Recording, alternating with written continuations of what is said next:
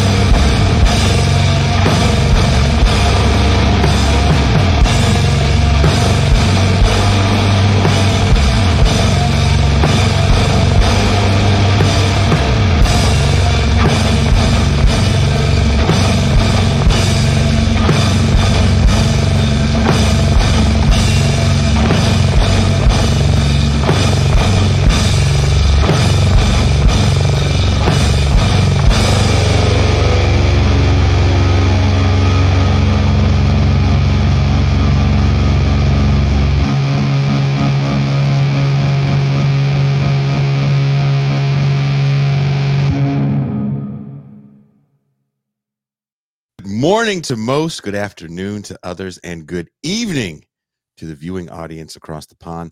I'm Jason Miles, your host for another mildly late episode of This is Revolution Podcast. If you're new to the channel, please like, subscribe, and if you are enjoying what you see, make sure you hit the notification bell as we're constantly adding episodes and cross streams with other channels like our bi-monthly news show revolutionary reckoning with david and matt of left reckoning. We didn't get to have that episode this week but we did re-air an older episode i did with the late mike davis. It was totally back when we were uh we had different audio and live stream guests those newer to the program may not be aware that we are an audio podcast as well. Actually, this show started as just an audio show, but alas, things change. But our show is always available on audio podcast. If you go back in the archives, you'll find that the au- some audio shows are, are very different than the live stream shows. Thank you, Pascal Robert, for convincing me that I was doing too much. So if you enjoy the show and miss the stream, or if you like to listen to podcasts in your grueling mega commutes, then subscribe to This is Revolution Podcast. We're everywhere you get your podcasts.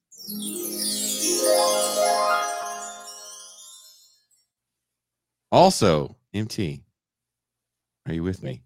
yes, sir, Mr. J. Um, th- can you can you bring up the merch on the screen? Thing. Thank you.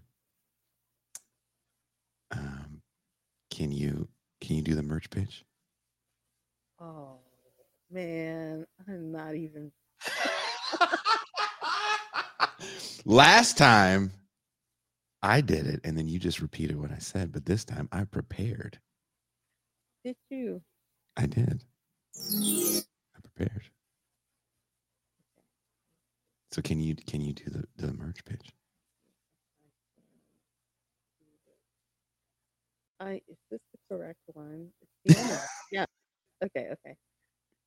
Okay. Um, also, I have to pimp the merch. if you enjoy what we do here and TI at TIR and Mhm, don't want to make the monthly Patreon commitment, mhm. then you can show your support with revolutionary merch. Oh my goodness, that is beautiful. Oh my goodness, Uh, Start the revolution. You're supposed to say it. Can you say it with more of a New York accent? Your son, dead ass. This is the revolutionary merch. Top one, top two, top three. Thank you very much. Um, That was probably the best merch pitch that I've heard all year. Um, there's another show announcement, a big show announcement. We will be doing another Give Them a Revolution live show. This time we're bringing the live show to New York City, the Cutting Room, January 22nd. MT should be dropping links in the chat. We should have links in the description for the show for tickets. Tickets will be going on sale Monday. Again, it will be TIR, Ben Burgess, and give them an argument. Matt and David from Le- Left Reckoning. I keep calling Lek Reckoning. Our guests this time around are going to be Sam Seder and Emma Vigeland of Majority Report, and more guests to be named in the near future. Can't wait to see y'all there. Um, we were in New York. Uh, Kuba and I were in New York with Ben earlier this summer. Um, there's going to be TIR people at the New York show. Of course, Deep State Cuba said he's going to be there. Mean Jean Bajalan said he's going to be there. Um, there are rumors that this next person is going to be there. I'd like to bring in my co-host, my homie, my dog. He's the man of the Mau Mau Hour, the Batman to my Robin, the um, the the Keith to my Mick. Peanut butter to your jelly. The he is the peanut butter to my jelly. He is the Pascal Robert.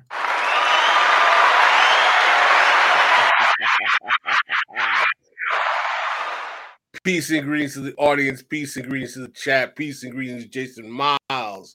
If y'all did not su- survive that colonialist, capitalist holiday called Thanksgiving, that's all right.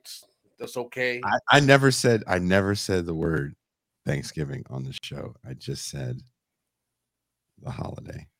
No, I understand. Some people have to spend time with their families, but let's remember that this is Thanks Taken. Energy alive. oh shit. That's all you need. Somebody, you know, just effing up the whole family dinner going there. I'm not eating the turkey, mama. There's a skit on Instagram of this guy. I forget what his name is. Tremo. He has this puppet. He's a puppet. It's like a, it's a puppet that's like a ghetto sister from Atlanta, and he does a skit where it's Thanksgiving. He's got a guy who's like a Black Panther NOI guy at the house, and they're screaming at each other. It's like Thanksgiving is not the black man's holiday. Thanksgiving is a day of corruption, and the day in which the colonizer has come over and killed the indigenous people. Skit is hilarious. It's actually kind of funny, but um, Let, us also bring in another friend, uh, our brother in arms, our comrade, who also didn't celebrate Thanksgiving, mainly because it's a different day in his country. Please welcome Deep State Cuba. Hello, everyone. The thing about a peanut butter and jelly sandwich is those are great ingredients together, but you need a big old slice of white bread to put them on. Okay, speaking of peanut butter and jelly sandwiches, I take offense if if you make and I don't know if you guys are the same way. If you make the peanut butter and jelly sandwich, if you leave a naked slice of bread, don't trust that person that leaves naked bread. Are we all in agreement with that? Just like leaves it out. Well, no, you know how some people put like peanut butter and jelly on the same one, and then I have like a naked piece of bread, and they'll be like, "Oh, that's a sandwich." I'm like, "That's not a sandwich. That's a crime." What type of heathens have you been spending time with? That it well, that's why I have this. why I'm alone, MT. See, I- you take one slice of bread, you put jelly on it. You take another slice of bread, you put peanut butter on it. Mhm. Then you put the two naked sides together and make a mess in your hand. You eat it that way. Oh my God! Someone says they use the naked bread method. The naked bread method will get you left. I'm looking at what Strong McCallum was talking about about Thanksgiving delicacies. Delicacies. He's talking about have you ever had squirrel gravy? I'm like, Negro, what? I mm, even. see. That's well, he's country. Speaking of not country, uh, she is the headless, faceless voice of reason from the big city. She is. She's also going to be at the New York Live show. Please welcome M Toussaint. Hello, hello. So nice Like, to be here with you my really can't. That's like you know how they have the door test for for women. You remember that movie? What movie was that? Where there that was like if the girl opens the door for you, then she's a Oh, that was the Bronx Tale. Bronx Tale. Mhm. Um, for me, it's peanut butter and jelly. Like if you watch, if first of all she's like, I don't do peanut butter, then it's like, get out. Wow. Pascal's the peanut butter. This is this is not You an don't do almond butter Pascal? house. You don't do Pascal, you gotta go. Yeah.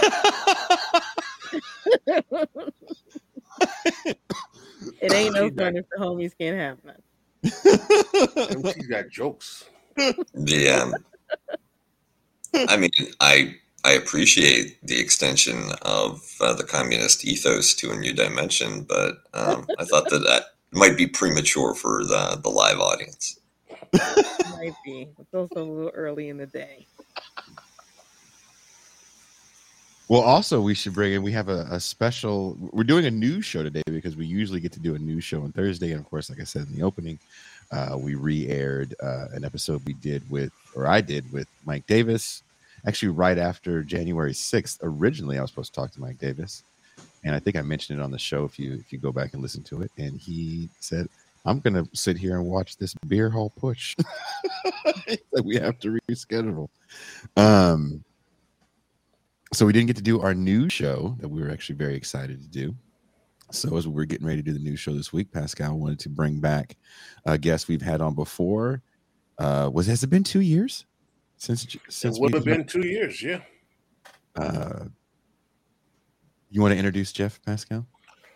Jeff Kennedy, my good friend, is a scholar, intellectual, uh, community organizer, and leader on the issues of education, former teacher, uh, child care, as well as a specialist in the area of eugenics and its policy consequences for America.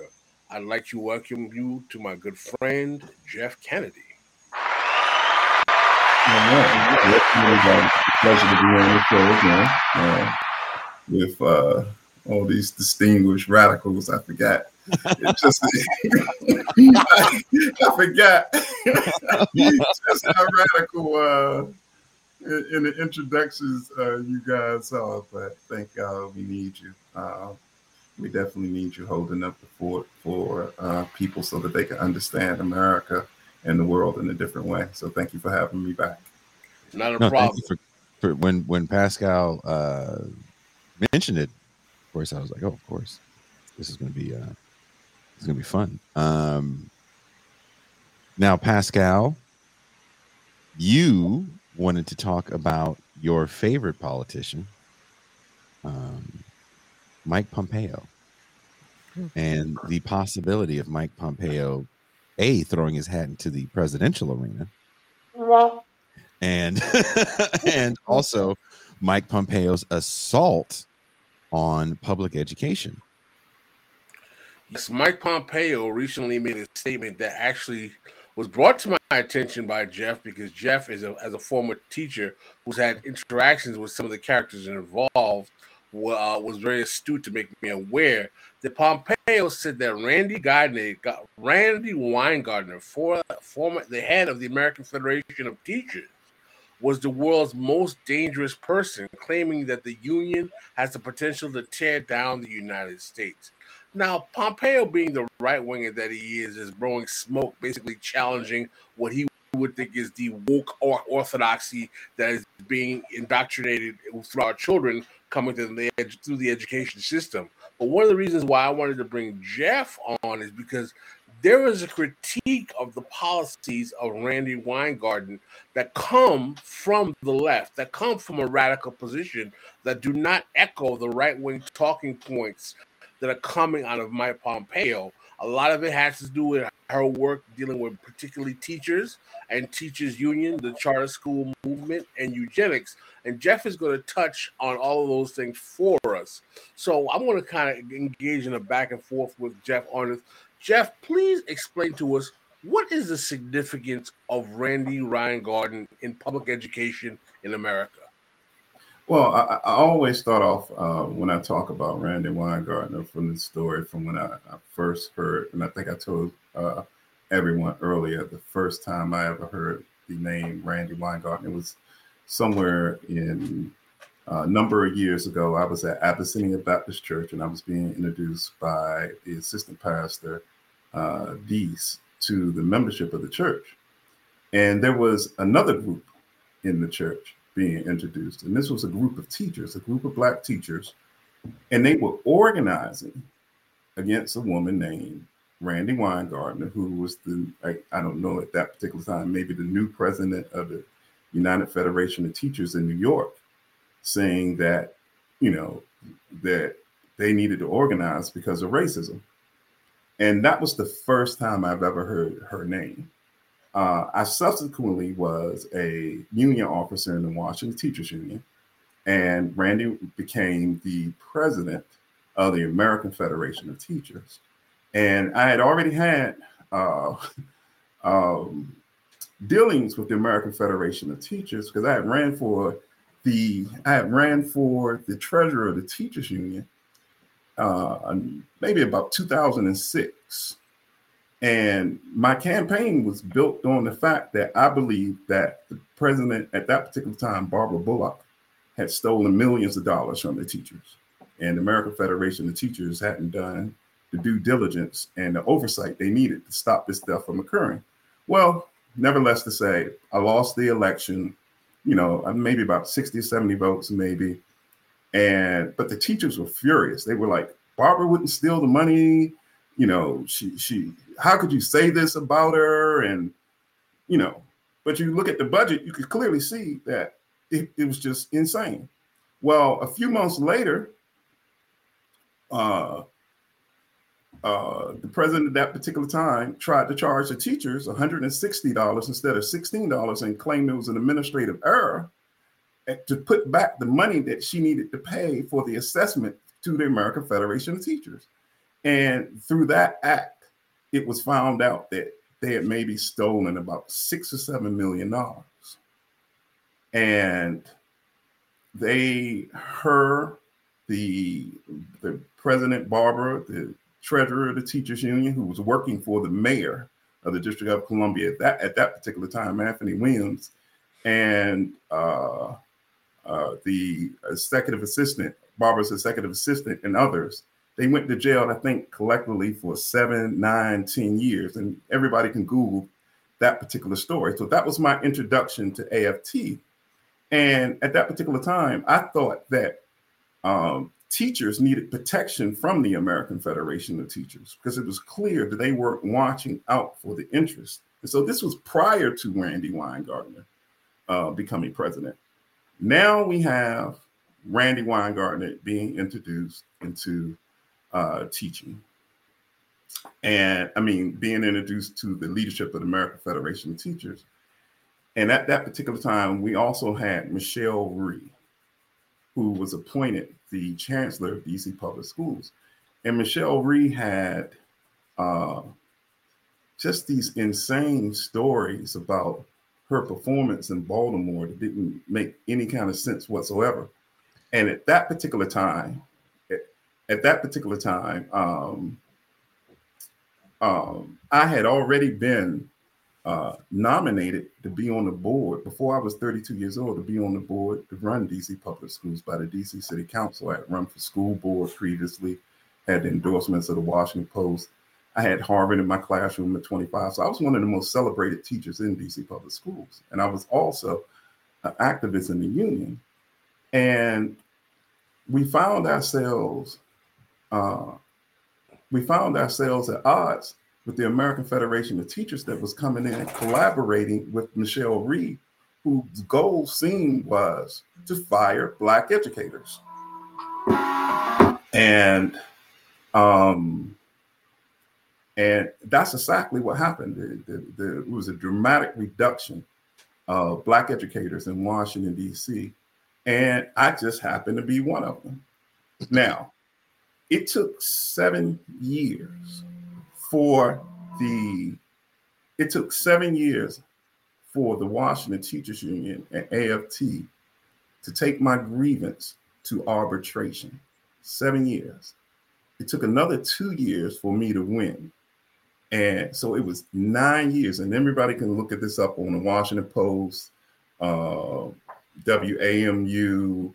There's various stories, uh, uh, USA. There's many stories about this online where I actually won what would be considered the largest amount for a teacher in probably United States history. Now, getting that money and getting the job back and getting in retirement has been a whole nother set of experience, a whole different experience. And what eventually happened during the pandemic was I was presented by the Washington Teachers Union with Randi Weingarten's full understanding as she had met with the mayor several times. She had a press conference on my behalf, and unbeknownst to me, they had negotiated a deal where I would take almost a million dollars less, give up my retirement, and give up my job after I won arbitration. Hmm. So, I, you know, I, I don't know about our listeners, but mm. I don't think anybody in, in, out there and watching uh, This Is Revolution would have taken that deal. so, so the city actually fired me again because I refused to take that to take that settlement after I won. Mm-hmm. And Randi Weingarten, to to her credit, she didn't go along with what the local president and the and the lawyers were doing. And they waited almost two months for me to take this. And actually, I would have been able to get full retirement almost like two weeks later. Um, so that was my introduction to Randi Weingarten. Now we move up to Mike uh, Pompeo mm-hmm. saying, well, you know, she's probably the most dangerous person in the world. I think that's hy- that's hyperbole. I mean, that's clear hyperbole. Uh, she might yeah. be the most dangerous person in public education, but to say that she is the most dangerous person in the world, that's just hyperbole. Um, I've specialized in eugenics since I was about nine years old, watching Frances Cress Welsing on the Tony Brown Journal. Um, and I'm trying to understand the debate between her and William Shockley, who was a, a Nobel Prize physicist from Stanford University. And I actually lived next door to the director of that program uh, that was on Tony Brown Journal. And I went to talk to Dr. Welsing when I was about 11 years old about eugenics, and and I just got back from London uh, last month, uh, where I collaborated with what was the original Eugenics Education Society in Britain. They changed their name uh, several times. Uh, now they are the Adelphi Genetics Forum, and they refuted uh, their connection to their past and and to eugenics. And it was it was it was it was a fascinating it was a fascinating uh, day uh, being there, and what we and so all of this revolves around intelligence testing, standardized testing, our housing policies, our financial policies in this country, our healthcare policies in this country. Um, we, you know, we get an opportunity to learn uh, about this, but there was one presentation, and I, and I also went with uh, somebody who I represent, uh, Miss Elaine Riddick, who was sterilized through eugenic policies by the state of North Carolina. I went to. you said uh, sterilized? She was sterilized by the state of North Carolina. I don't know if you've ever had Elaine on your show uh, before or not, but anybody, everybody can Google Elaine Riddick. She uh, is she she's like the Rosa Parks of the eugenics movement. Her participation, her fighting for her rights from North Carolina. Um, in the years preceding when I was illegally fired, I had a time, I had a lot of time to do activism. Mhm. So I worked and got national legislation passed, the treatment of certain payments with Senator Tillis, uh, uh, uh, who's a Republican from North Carolina. He had to fight to get compensation for uh, eugenics for the people of North Carolina. And what it did was it set up that anybody, that what the treatment of pay, certain payments did was it set up for anyone who was getting uh, compensated by their states for being sterilized, uh, that any Medicare or Medicaid or Social Security wouldn't count against uh, that benefit that you was getting from Mhm. the uh, that you were getting from the state. It was the only thing, and I, I think President Obama signed it on October the 7th, 2016. I think it was the only thing that the President Obama signed that went through Congress unanimously. No one voted against it in either party. And but there's only been three states that have um, provided compensation. Uh, that is Virginia, and it was maybe only about 16 people. Uh, North Carolina, I think, uh, compensated about 800 people, and state of California right now just started their compensation in January. So that runs to, I think, um, December of 2023. Uh, I saw somebody just post uh, a dangerous idea: eugenics, genetics, and the American dream. Uh, that's an excellent. Uh, that's an excellent uh, video to watch. So I also had the opportunity to uh, have my friends, Dr. Denisha Jones, as President Biden when he was candidate Biden about eugenics and standardized testing, and pre- and candidate Biden at that time uh, made the um, remark that he would stop standardized testing. Uh, not don't not that particular remark, but he, he did indicate that he was against standardized testing. And on MSNBC, everybody can look that up at a uh, candidates forum in Philadelphia. Uh, but that went down maybe that down lasted maybe about 90 days in this administration. So, you know, we are in this fight in this particular country, uh, educating people about what eugenics is and how it affects our everyday lives. And it affects every aspect of our lives. And so I'm looking at trans uh, generational uh, eugenics. Um, I just saw somebody post about a movie by Steph- Stephanie Welch um, uh, that was on eugenics. It's very good about California uh, eugenics that Mary J. Blige actually did an original score for that particular uh, movie. Um, and um, so that that that is where we are. So uh, when Pom- Pompeo says something about Weingartner that is hyperbole, the, the question becomes where are we with this dangerous ideology that filters in American society? And how do we move away from it where we can protect African Americans, where we can protect Latinos? If you look at Puerto Rico, it was thought that they sterilized about one third of the women in Puerto Rico. Fannie Lou Hamer was a famous victim of sterilization, which they used to call the Mississippi appendectomy um, in, in Mississippi. As of, I think, of 2020 in Georgia, uh, they were looking at the ICE facilities for um, sterilizing women in ICE facilities. Uh, a uh, whistleblower came forward, her name escapes me right now, came forward and talked about the sterilizations that were going on in uh, Georgia. And I think 175 Congress people asked for an investigation, but I've never heard anything else about the investigation that is supposed to occur.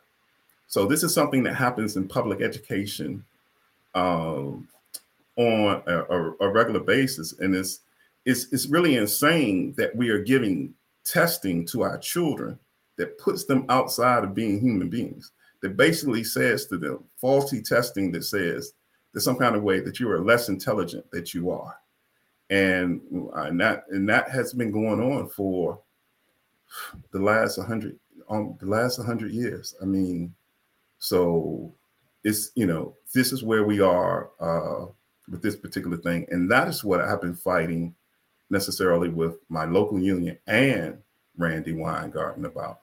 Uh, she agreed with Michelle Rhee and put this into a, an evaluation uh, called Impact, where they just systematically just disregarded teachers in the District of Columbia, and the union wouldn't even bring it up, wouldn't even talk about it. But the former president of the union, Liz Davis, who actually died tragically last year, last Easter in, a, in an automobile accident, she, you know, she struggled about how to bring this to teachers, you know, knowing, uh, you know, knowing how uh, Weingarten had opposition to discussing that issue, especially how she had joined with Michelle Rhee to put it into a teacher's evaluation in the District of Columbia. Is is absolutely insane, and it still exists now to the point that American University did a study of the uh, teachers evaluation, they just said it was racist. But it was racist when we tried to fight Weingarten from joining with Michelle Rhee to allow it into public education. And she tried to take this to other states. Also, it, it didn't fly. And this was done during the Obama administration. That's what a lot of people have to understand. This was done through the Obama administration. So you had teachers being fired in Chicago, you had teachers being fired in Houston, you had teachers being fired in Oakland, all around the country. And most of these teachers were African Americans. And if you look and try to find stories of this, you might find maybe one or two stories outside of mine, uh, where you'll see that these teachers were fired. Uh, eventually, they tried to fire a group of teachers that believe in Rhode Island. And that's when they really, but most of those teachers had, you know, were uh, considered to be white and that movement pretty much stopped at, at, at, pretty much at that point. That's when most of the pushback started. So we had done this activism for years, and you know I'm still on the field doing it now. Jeff, if you don't mind, I'd like to ask you a question. Is there an intersection between the school choice movement and eugenics in education? There is a connection between the school choice movement and eugenics, and it is thought to be um, started in uh, Virginia uh, around, I think, uh, Prince William County Schools, where there was a lot of pushback by uh, by uh, white residents, and in in in Mississippi, um, where they wanted charter schools uh, so that they wouldn't have to go to school with white with go to school with black children. So they wanted parents wanted to be able to take their children out of schools and they wanted the state to be able to pay for them. So charter schools started as a racist idea in Mississippi. And this uh, was picked up also by Albert Shanker, uh, who was the former president of the American Federation of Teachers. A lot of times people uh, ascribe charter schools to him. And um, white you know, white Southerners didn't want their children to be integrated during Brown versus Board. So they came up with, you know, they came up with this basic idea that um, that they would have these schools and they would be funded uh, by, you know, by the state. And but most of the schools were religious schools, so that wasn't allowed to occur. So yes, there is a connection between the choice movement and eugenics. You know, one of the things also that you talked about here that I think is, you know, I don't want to escape people is that basically the, the narrative that you're painting for us is one in which under the pres- the Obama administration, the first black president, we saw a purging of more black and brown and teachers of color than at any other time in public school education. Is that correct? No, no, that's that's not correct. The actual uh, largest purging of black school teachers happened after Brown versus Board. Okay. When the schools were integrated.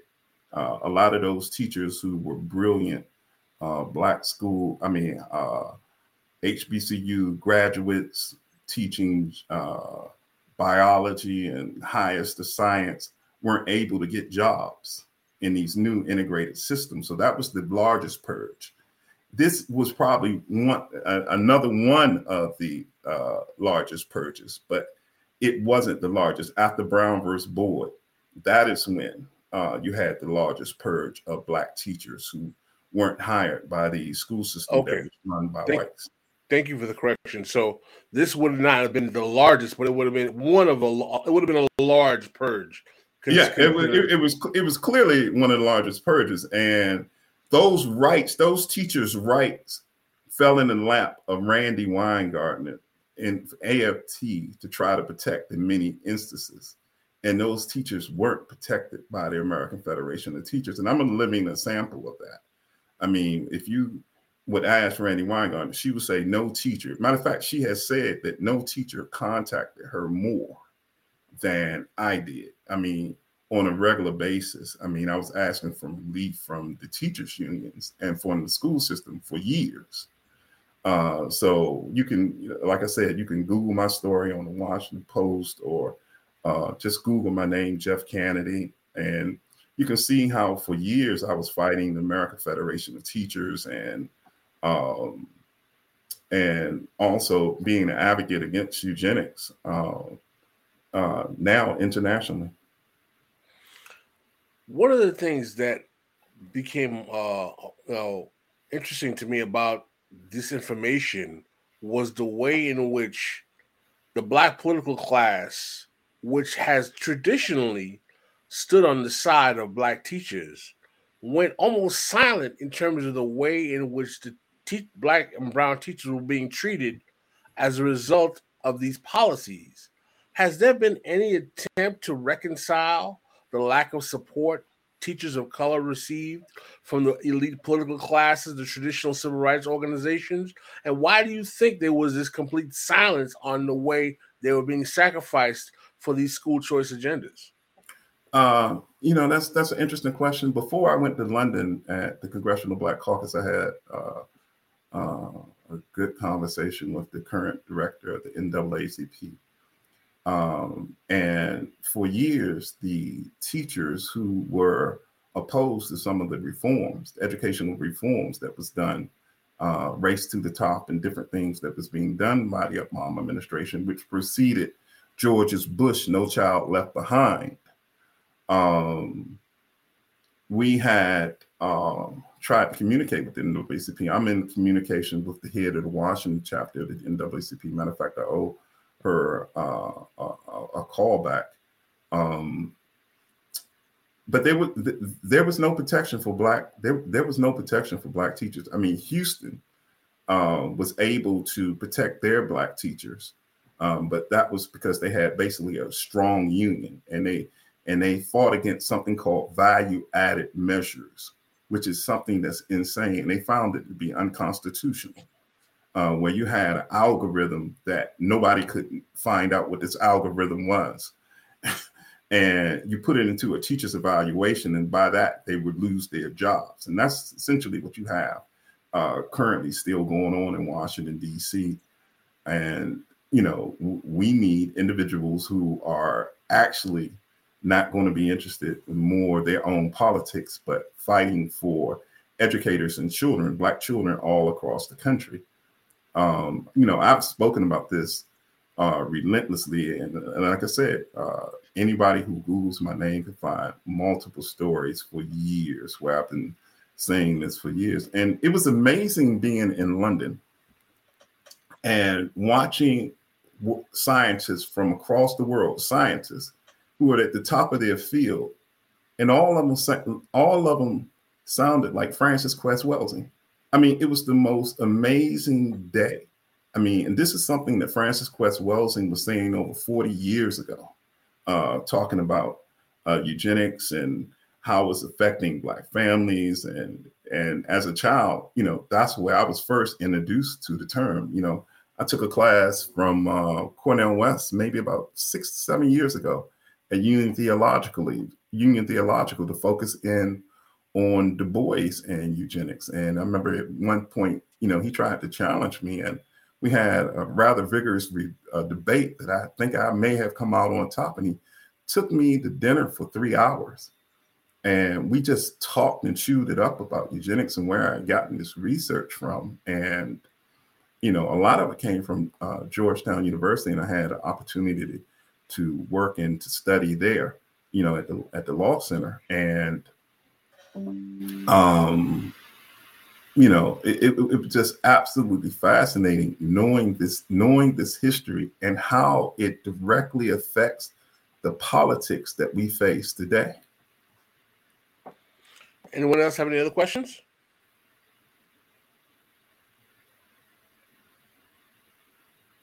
Everybody jump forward. Everyone don't be I know? Guys don't just all jump in. Well, Jeff, you I guess you silenced the crowd. I'm surprised, man. You put everyone no one. Cooper, do you have anything any questions you want to ask? Um, yeah, I, uh, teachers unions can be some of the most progressive um, elements in society. For instance, uh, in Japan under the LDP, it was the teachers union that kept um, the sort of anti-war peace orientation um, alive and in the public mind, even as through the 90s, the, there was a push from the top to um, to try to remilitarize, and it right now you're seeing uh, a similar battle playing out across the U.S. where um, figures like uh, Ron DeSantis, you know, Mike Pompeo is is actually a, a kind of Me Too ditto head, late to the party, uh, but conservatives are going after teachers unions for things like CRT and especially what they call radical uh, gender theory. Um, do you, and when you describe eugenics and the testing regime that gets imposed on American students, um, it, it feels like there's two different sources of pressure for social control through education. From the top down, you get this just indoctrinate the children like we tell you to, right? Um, patriotism, obedience, respect for the law. Keep all that political neo Marxist stuff out, and we'll get rid of teachers who do.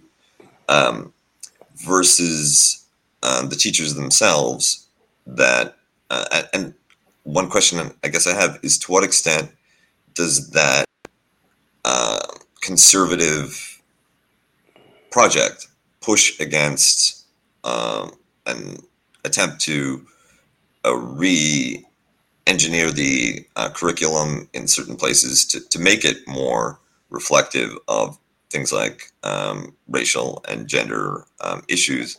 And to what extent is that like a, a fantasy uh, an electoral strategy that conservatives have exaggerated or spun up well, what's interesting, you have to remember, I was a, a, teachers union official. You know, I was an elected officer of my local union, and um, when we start talking about CRT specifically, so you have, I believe, Ruffalo, I believe that's his name, who came up with uh, taking a look at Black studies and anything that that referred to the Anglo-Saxon man or anything that referred to institutionalized racism that came up with this theory of uh, CRT, which they said was basically Marxist. That was his that was his core argument. That was Marxism.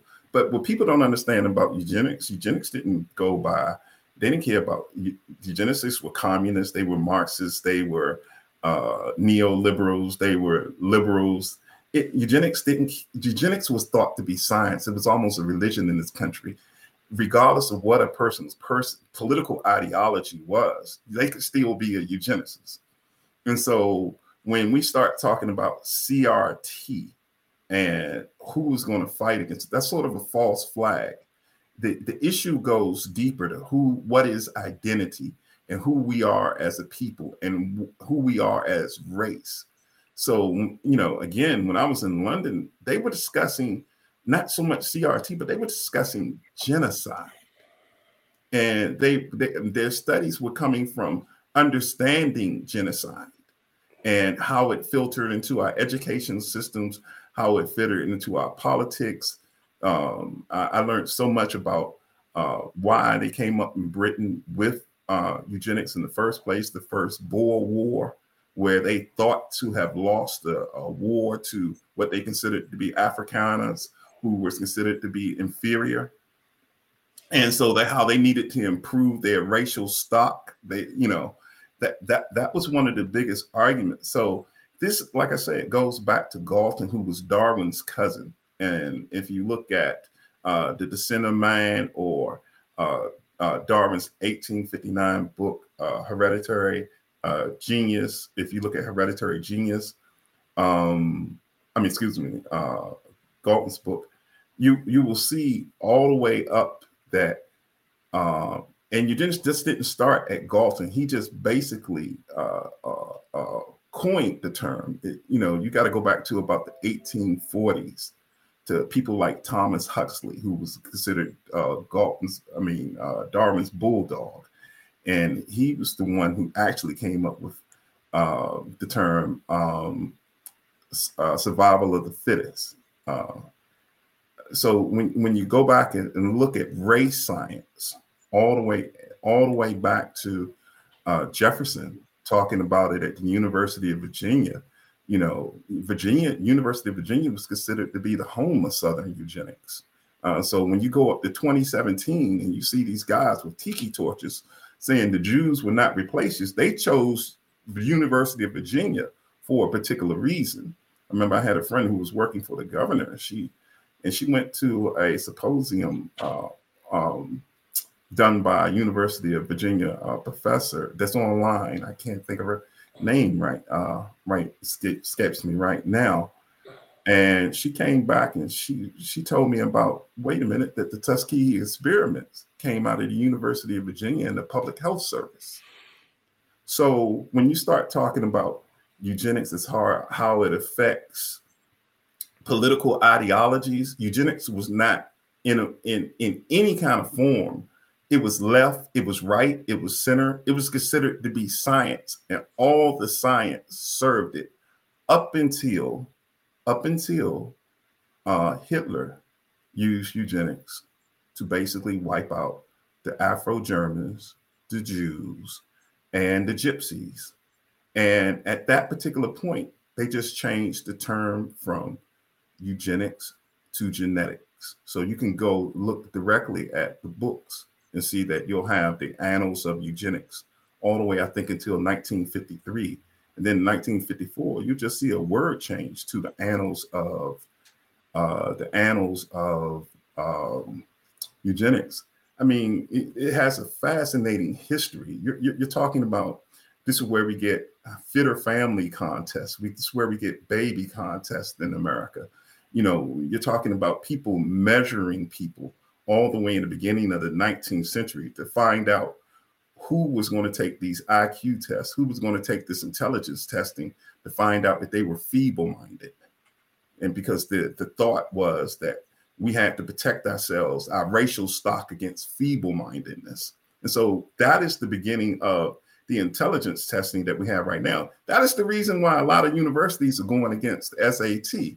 So if you look at Harvard, Harvard came out and uh, renounced eugenics. I think about two years ago, they also gave hundred million dollars to study. Watch, watch, out, Jeff Kuba is a Harvard guy over there talking about his alma mater. He's he's, uh, he's, he's well, you know, the, Harvard was the home. Harvard was the home of eugenics. You know, a, a lot of the thought. There's no. They they don't deny this. They actually gave hundred million dollars to study slavery and eugenics. I think maybe earlier this year.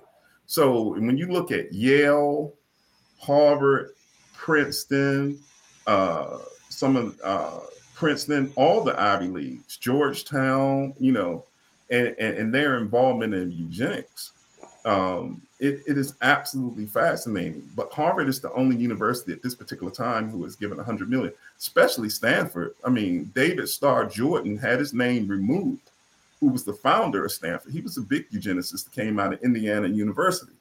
So, you know, so if you want to put this under CRT, you know, it's, it's sort of fascinating because the conservatives pretty much they don't agree with eugenics when it comes to abortion.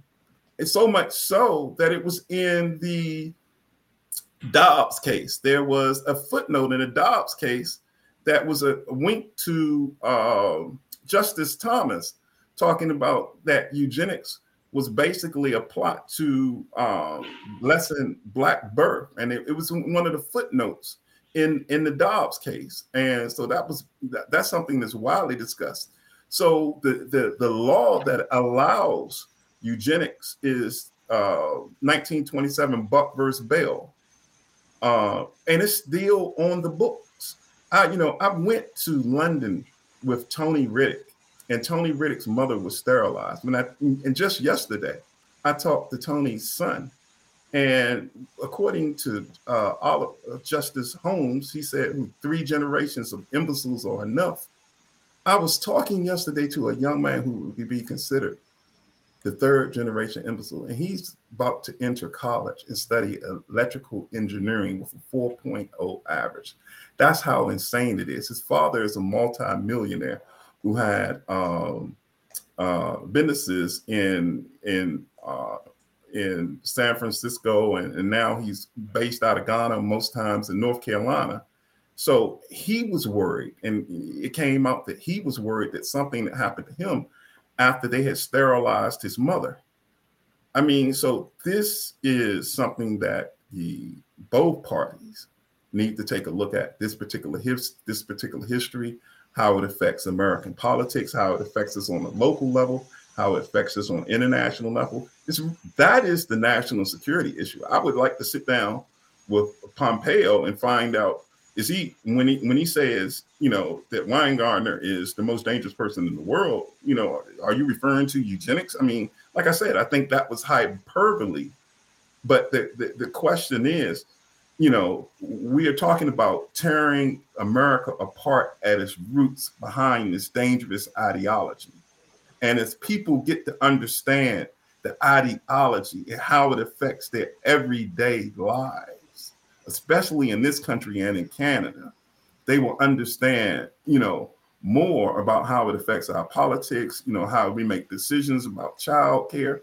You know, just uh, just two years ago, Senator um, Senator Kaine accused the weak, uh, the Chinese government of using the American eugenics of using eugenics against the Uyghur movement. You can look that up on YouTube.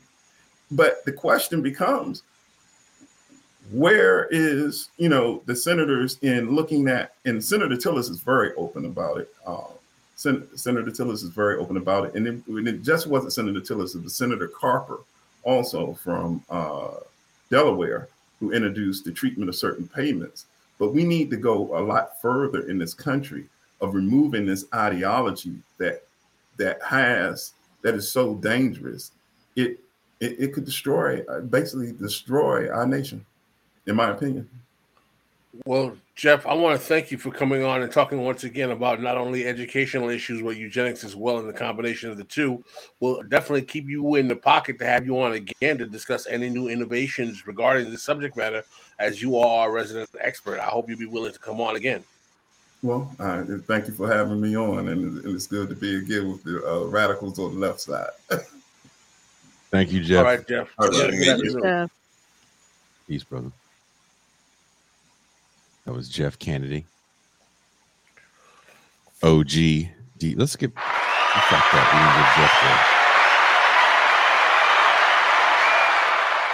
Dang it.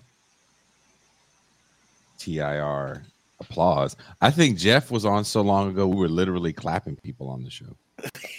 I think that was before the uh, mm, soundboard. the soundboard. Yeah, Jeff was on before the soundboard. He might have been like the third guest with me and you. Yeah, he was early. Or second or third guess.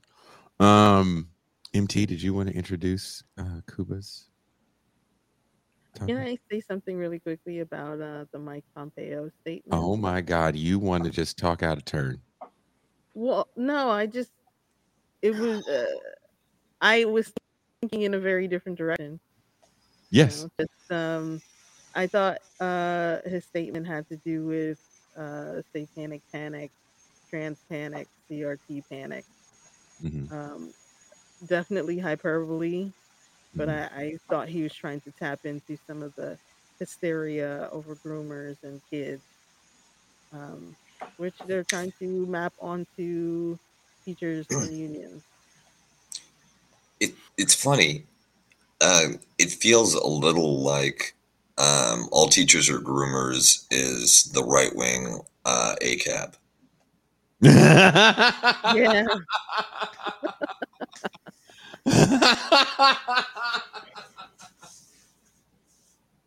That's funny. PHE. Speaking of A grooming, tag. Yeah. um, Cuba, I think we weren't 100% forthcoming with Jeff because you're a bit of a Ewok eugenicist. That um, a lot of your policies, your indoor policies, um, have to do with your eugenic take on uh, Ewokian thought. And well, but that's the thing. It has nothing to do with thought. We're just trying to get the poofiest, smoothest Ewok pelts possible. Um, I'll admit it. I'm a groomer, but I mean it literally, right? Like with a brush.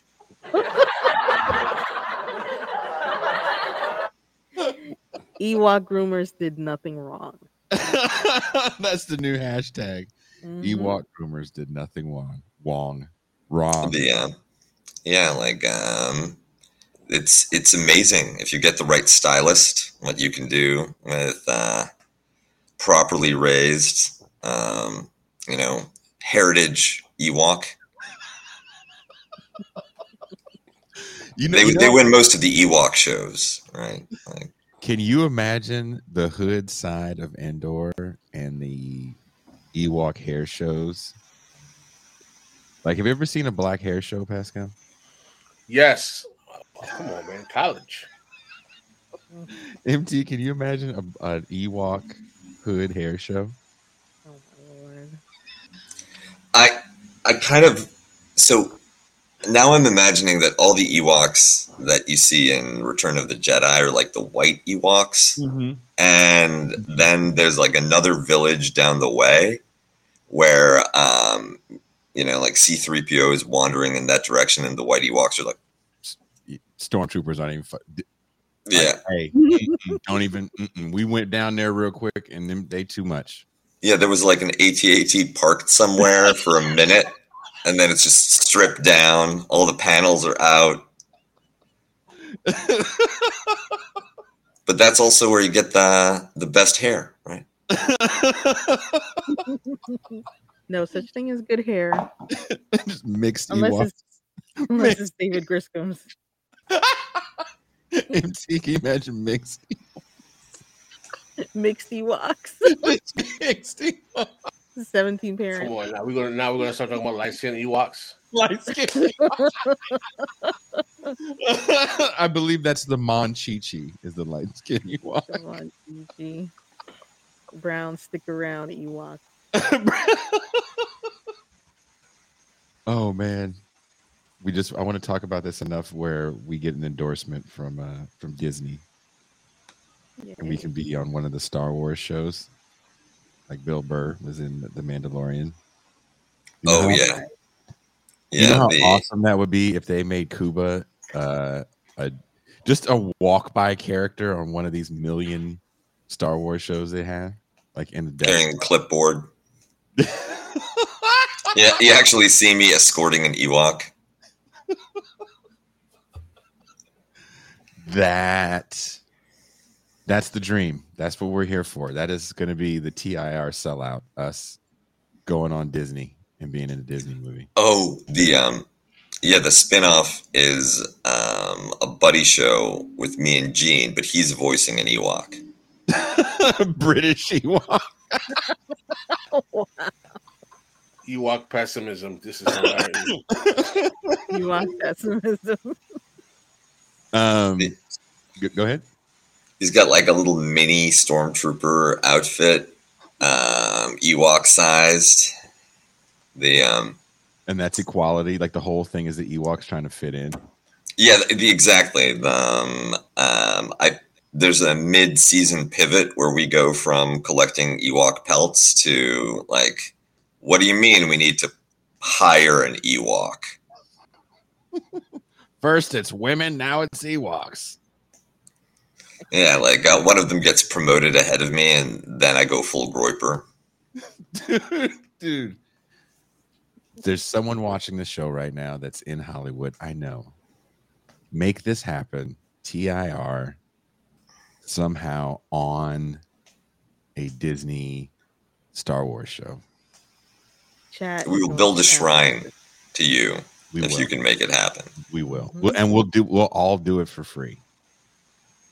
I'll speak for myself. I'll do it for free. I can't speak for Pascal and MT. Oh.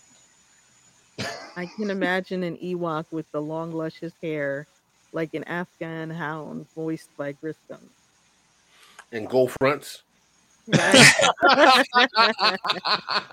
Making some ranch water. Yeah, we got it. We someone said priorities. Yes, that is our priority. How do we sell out to the might that is Disney? Ewok taking our jobs. Yeah. Well, speaking of selling out, um, Kuba. you better follow that. Subtle. something. No. Whatever the last thing someone said, I was going to pivot. Is- They could have said anything. Can talk about balls. Speaking of balls, some bombs hit Poland. Yes, the um, we had a um, you know, I wanted to go with the overall theme of domestic news for this show. Um, we've got LA, we've got public teachers, and we've got ball um, missiles falling Oh. in villages.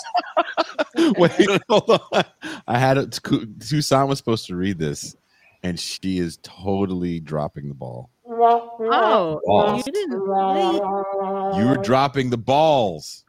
Oh, That's you right now. where? Wait, let me find it. I label it too, so you can find it quickly. It's all the way at the bottom. I yes, that's what you, Okay. Kuba, you wanted to follow up on the missiles that hit Poland recently in the conflict between Russia and Ukraine. Now, Kuba, why doesn't Poland want more arms and missile defense systems to aid them? From an article in Euronews, in Poland, some critics pointed out that the government was not only refusing higher military protection, but also turning its back on critical EU funding billions of euros that have been held up by the government's refusal to follow EU guidelines on safeguarding the independence of judges. What does that mean, Kuba? So the um, Poland has been a dedicated partner in the NATO effort to um, first counter Russian um, political, diplomatic, and military moves in the Eastern European uh, border region. And after the war in Ukraine um, broke out, has been the main conduit um, for supplies and weapons to Ukrainian military forces, uh, as well as a great um, diplomatic supporter uh, within the EU uh, and within NATO of um, more aggressive um, support for uh, uh, for the Ukrainian struggle against um, the Russian military operation. And when news broke that a couple of Polish um, farmers in the village of uh, um, had been killed by um, an explosion during a massive Russian salvo against targets, including in Western Ukraine. Um, the first response immediately was that this was um, either a deliberate or accidental um, Russian strike that uh, strayed into Polish territory. That lasted about a day before, um, and credit belongs to uh, Joe Biden, who, uh, from the very beginning, uh, rejected the um, accusation that Russia was somehow behind uh, that particular strike, and uh, it was determined that it was a Ukrainian anti um, missile missile, an air defense missile that uh, missed its target straight into Poland and um, struck these two poor farmers. The Polish response has been um, to immediately kind of stop talking about it. The Ukrainians, this was self defense, this was an accident, this was collateral damage. And you can see that incipient move towards making those um, two victims uh, heroes are martyred by uh, Russian perfidy into the category of uh, you know unfortunate collateral damage that we don't want to dwell on. Um, because of the um, the fact that even with the most generous interpretation, you really don't want foreign missiles accidentally falling on your towns and killing people. Um, there was a plan to uh, move Patriot missile batteries from uh, Germany into Poland uh, to try to, you know, the, the solution to missiles is more missiles. Let's let's shoot them down, or at least let let's have some Polish missiles that could accidentally land in Ukraine. Um, but um, Poland turned down the German offer, uh, instead arguing that the Patriot missile batteries should be deployed into Ukraine instead. And that uh, makes a, a, fair amount of tactical and operational sense. The closer that anti-missile batteries are towards um, to the location of targets, the more effective they are. If you have them on the Polish-Ukrainian border, then um, you have to wait until the last minute before you're uh, able to do anything about a potential incoming strike. Mm-hmm. Uh, the Ukrainians need it more, um, and it would be more useful uh, to have it in the, the middle of the fight rather than a kind of TSA for Polish airspace right at the border. Now, um, so, sorry. So mm, why did Germany offer? Oh, uh, Patriot middle uh, missile batteries. They're this a very old, um, localized mobile um, air defense system that the United States has been using ever since the 90s. Uh, I remember they were used to substantial effect during um, Desert Storm and Desert Shield to protect uh, U.S. and Saudi targets against uh, Scud missiles fired from Iraq. Uh, the uh, Israeli missile defense system um, is a several generations further developed um, variant of uh, the Patriot missile system. Right now, they're it's unrecognizable, but that was the some of the base technology they used. Mm-hmm. And why, why, did Germany offer? It was a uh, precisely to um, kind of address and try to put to rest the um, issues related to that inadvertent Ukrainian strike on um, on Polish territory. Right, the give uh, Germany is keen to be seen doing more, and um, also to take a, a leadership role in Europe. And this was a was a sort of easy gesture that Germany could make, and um, a useful repurposing of an old American military system that's been sitting around in Germany on uh, without um, much of a function. So it was kind of an easy get for them. They were not expecting that Poland would turn them down and jiu-jitsu that offer into a um, potential escalation on the Ukrainian front. And that's where I wanted to link to um, this other article in The Spectator about um, China US uh, back channel diplomacy in relation to the Russia Ukraine war. And this isn't the first time that Poland has come up around a major international arms transfer. Um, apart from all of the ones that get carried out successfully and that don't make the newspapers. uh, there was an effort early on in the war, a proposal coming from Poland to send um, its fleet of MiG 29 um, Soviet era uh, interceptors to uh, Ukraine. Their pilots were already trained on them. They had experience, they had munitions, supplies, parts.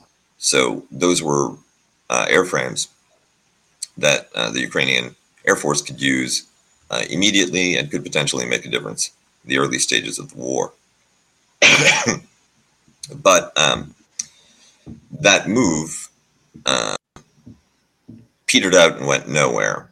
At the time, it wasn't clear why, but uh, this new article in The Spectator uh, credits China with intervening um, through military to military channels with both Russia and the United States to um, get that uh, transfer quashed in order to um, get reassurances from Russia that it wouldn't use um, nuclear weapons in the conflict. Um, to the extent that that was an active threat early on, um, it's impossible to say. But um, now that this has been out, it reveals that China has been playing a more ambiguous role in the uh, Ukraine war than uh, many observers have described. You know, it's often uh, defined as a Russian ally, very pro-Russian power, but here um, it's working with the United States to coordinate um, and constrain the type of conflict that might break out between NATO and Russia. So you're basically saying that China is working in China's own interests. China, China's gonna China, right? There's no way around it. Um, and the extent to which they um, cooperate with anybody mm-hmm. is uh, determined by what the benefit is for the PRC. Uh, when they signed um, their la- latest security agreement with Russia, for instance, they added language specifically to exclude any recently acquired Ukrainian territory from the uh, territorial defense that they had pledged to. And if Russian territory proper is attacked, then there's a NATO like mechanism to get China involved. Um, but that explicitly excludes areas like Crimea or the Donbass. Cool. I'd like to ask you a question if you don't mind. Certainly. Just you mind if I jump in? You want you want you want no, no, no, no. What do you think the potential of the Republicans taking over the House has in terms of obscuring the capacity of the Biden administration to go forward with its agenda with the Russia Ukraine proxy war? Do you think that they may be able to block funding, to maybe able to block any type of uh, military allocation? Do you see it having any consequence whatsoever? No, the I do not. The um, I remember around a different election um, talking to an, uh, a State Department Middle East specialist about Iran sanctions, and I asked, "Well, look, if there's a Biden, if there's a Democratic presidency, are we going to go back to uh, the nuclear deal with Iran, which was one of the key international achievements of Barack Obama, who's the the last most sainted Democratic president? And the answer was simply no. There's just a tremendous appetite, bipartisan appetite for Iran sanctions. Um, if you want to do anything about them, you can't go through Congress because everyone there is happy to vote for them. It's very easy to trade a vote for Iran sanctions for some kind of benefits for your district, whether it's De- Department of Defense jobs or uh, different types of uh, government contracts. And there, um, while there is a pro Putin right wing um, in the Republican Party and in the Republican Congress, there's plenty of establishment Democrats, uh, you know, uh, patriotism and baseball, Midwesterners and Heartlanders, and um, people from all over that play into that aesthetic and into that um, rhetoric. And they'll, even if you um, can't get progressive Democrats to sign on to more funding for uh, carrying out the war, these Republicans will happily snap up, uh, step up, vote for um, greater military spending, and cash the checks in terms of uh, jobs brought to their district or um, defense contractor lobbying money or um, any one of the ways in which they can be rewarded for that stance.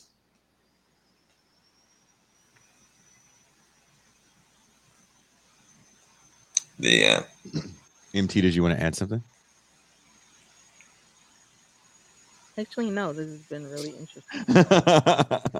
and and Germany, what's your take on Germany, Kuba? So, Angela Merkel mm-hmm. was an extraordinary figure and um, a real European level political figure. Arguably the first German that could be said to have a continental wide leadership role. Well, I mean, I guess since Hitler. Um, but um, the her um, replacement right now, I believe it's Olaf Scholz, the German chancellor.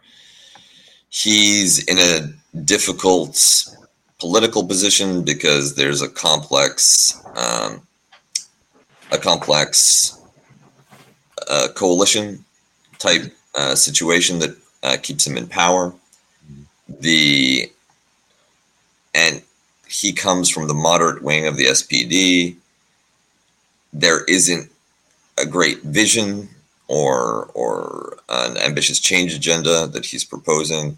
So basically, he needs to, while being the blandest, most um, bureaucratic looking figure on the European stage with no particular um, motivation or ideological fervor behind him, and without even a unified um, a unified movement in the Bundestag, he has to somehow establish himself as a leadership figure um, in Europe in the wake of, um, with everybody's memory of Angela Merkel still fresh.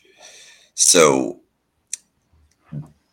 on the one hand, these weapons transfers and grandstanding um, around the war in Ukraine is uh, a relatively easy way to score those kinds of leadership points. Um, he also can't do too much substantively because um, the German winter that's coming, with this spike in energy prices, there are severe um, human consumer level and systemic uh, firm level uh, dislocations that uh, are going to come. So he needs to also be considering how do we preserve the German economy um, through this period. And this is a hell of a time for on the job training. And unfortunately, um, that's where we're at with the German chancellor. That seems uh, very frightening for the German people. Well, um, let's it ain't great, but um, and is bland better than poisonous? Right, like uh, better than toxic. Um, and we'll uh, we'll find out. The um, it. I wish that Poland were playing a more constructive role in Europe. Unfortunately, the law and justice government continues to have the country by the throat. Um, and this conflict, as well as the management of refugee movements into the EU, are basically the two areas where Poland has a contribution, an essential contribution to the EU that lets them tolerate and stomach the level to which um, law and justice is running roughshod over um, the institutional norms and requirements of uh, EU membership, as well as the um, the open society uh, imperative, especially around sexuality, that um, also comes from Brussels. They they've been shredding both of those European level um, priorities, but as long as they keep the eastern door shut, then they'll be tolerated by Brussels. Do we know what the winter is going to be like? Not yet. The um, but winter is coming.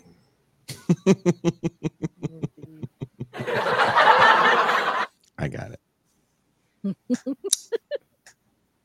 Is there anything you want to add before we uh, move on, guys, and wrap the show up? Nope. Bueller. Bueller. No. Take us home. Okay. Uh, first off, uh, I want to apologize for having to cancel movie night. I got struck trying to cross the border on both ends yesterday. It was a nightmare. We will be doing it soon. I'll confirm with movie man Jeremy Salmon to see if we can do it this coming Friday. And because of my failure, maybe, just maybe, we can have a Willie Dynamite and and Life is Hot in Cracktown double feature. you spoil us. Would you guys like to see that? You forgot something. What did I forget? I'm not Wednesday- done yet. Oh, okay. I'm sorry. I said wrapping it up. This a it's a process. I have to get all this stuff in. I didn't mean to step on your mojo. You are step you between you and MT. What? It's the Haitians, man. It's the Haitians.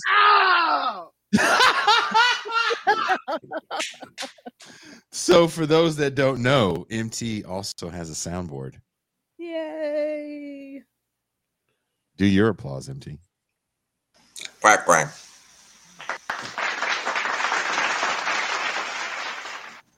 Tepid applause. yeah, yeah, yeah, golf clap. So uh you're getting double soundboarded. You're getting doubled up on here, people. However, you Oh, get it's- Move this man!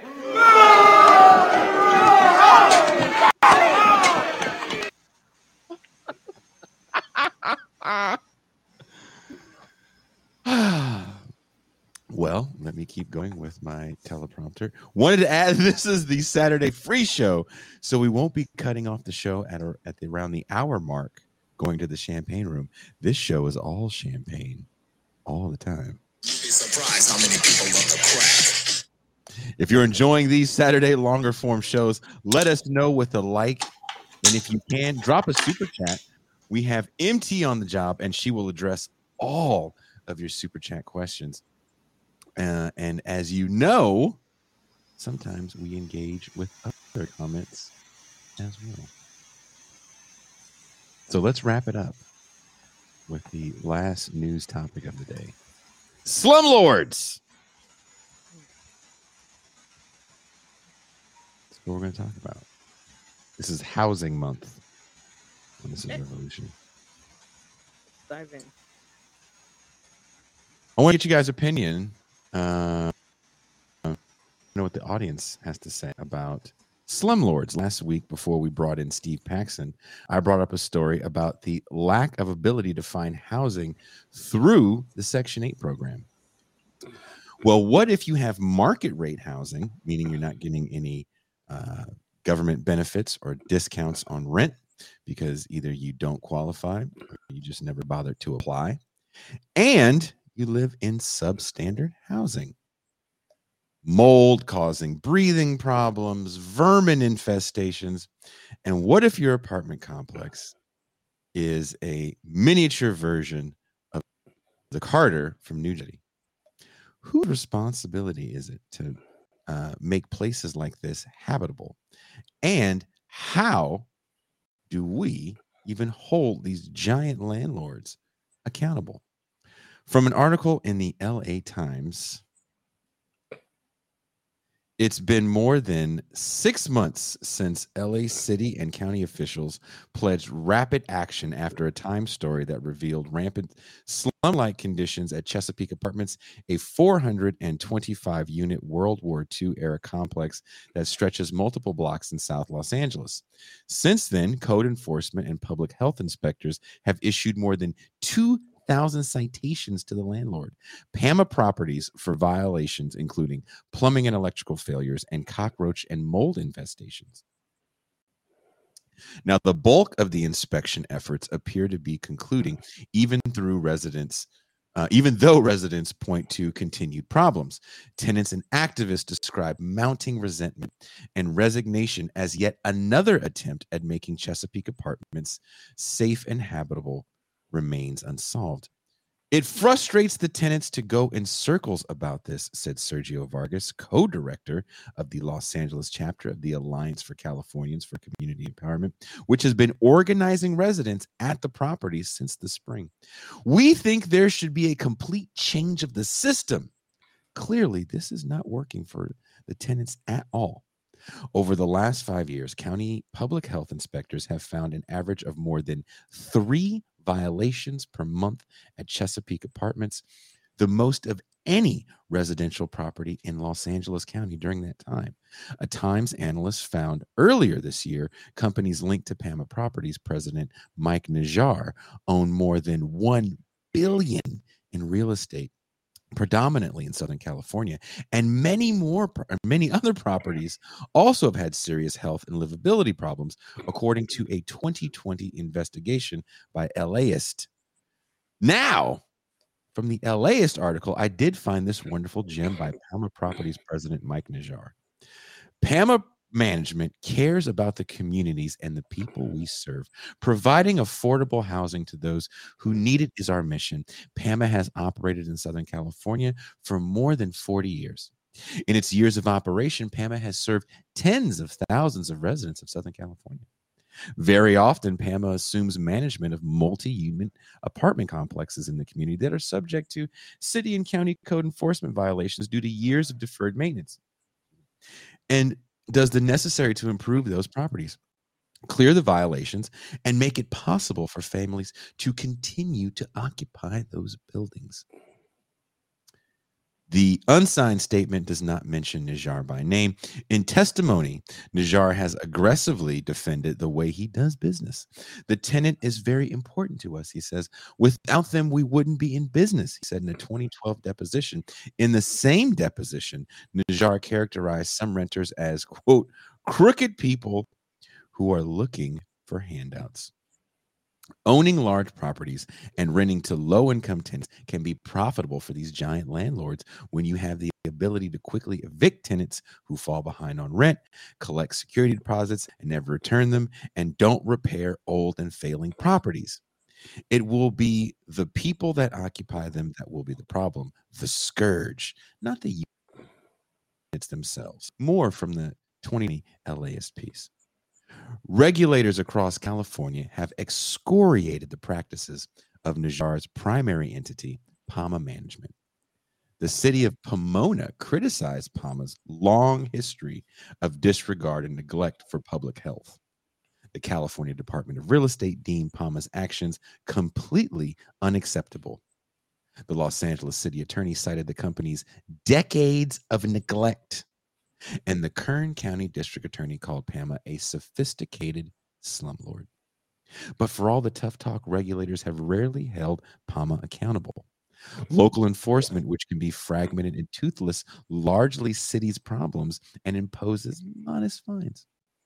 Governments also do not make basic information about landlords accessible, so renters lacking key details are left to piece together what they can from sites like Yelp. As Gary Blasi, professor emeritus at UCLA School of Law, told KPCC in LAist, quote, if you compare the enforcement by the health department with restaurants with their inspection of apartments, that's a completely different world, unquote. While Californians can see the health score of a restaurant uh, prominently displayed, there's no letter grade in the window for apartments. But is it as simple as a wise consumer choice? When you have $1 billion in wealth and control that much property, you have the ability to influence politics as well. More from the uh, original LA Times piece. Last fall, council member Mark Ridley Thomas was suspended from representing the district where Chesapeake Apartments is located after a federal indictment on bribery charges. The initial replacement for Ridley Thomas, Herb Wesson, was forced out in July after serving for five months when a judge ruled that city term limits barred him from representing the district even on an interim basis. Vargas said Wesson's replacement, councilmember Heather Hutt, initially came out strongly behind the Chesapeake Apartments tenants. When she met with residents soon after taking office, Vargas said she told them she was going to take on their landlord. She said, quote, I'm ready to kick Mike Nijjar's ass, Vargas said. But since then, he said Hutt's office has not responded to their tenants' requests for additional meetings and has been of little help with navigating the city's bureaucracy. We're seeing the council member hiding from meeting with tenants. The housing department not coming out and meeting with tenants, Vargas said. It feels like neglect on the part of the city of Los Angeles for this vulnerable black and brown community that's being abused by a big corporate landlord. Unquote. Just last week, we had a guest and a man whose work I rather enjoy. I actually have a blurb in his latest book. But here is an excerpt from Steve Paxton's How Capitalism Ends. Nigel Ashford of the right wing lobby group IHS spectac- spectacularly illustrates the knots people tie themselves up in when they try to argue that the institution of private property. Ooh, sorry. It's moving too fast. It's all Tucson's fault. Tucson, why'd you do that? Oh my God. What? You you made everything go away. I didn't Why'd do you- anything. You did. I just got here. No, you didn't. You've been here the whole time. Oh my God. I did. What? I don't know what to say. Uh huh. Okay. Nigel Ashford of the right wing lobby group IHS spectacularly illustrates the knots people tie themselves up in when they try to argue the institution of private property enhances freedom. In his Principles for a Free Society, uh, Ashford asserts that the quote ability to live one's own life in freedom to pursue happiness in one's own way requires property. Without the right to property, he continues, it would be impossible to live, to occupy land, to produce goods and services, to trade with others. To the extent that Ashford's position makes any sense at all, it can only possibly be considered to relate to the ownership of property, not the existence of property. It's the actual ownership of land that allows one to occupy it, not the uh, existence of the concept of ownership. People who don't own any land don't magically enjoy more freedom because of a legal framework which enables someone else to own land. In fact, they are less free because the institution of private property means there are fewer places they are free to go and fewer things they are free to use. If the ability to live free, to live in freedom requires property, then Ashford should opposed to any system under which most people don't own any property.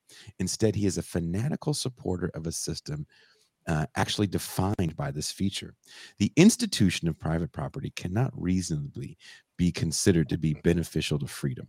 Private property may, of course, provide property owners with more freedoms than they would otherwise have, but only ever at the price of a net loss of freedom to society.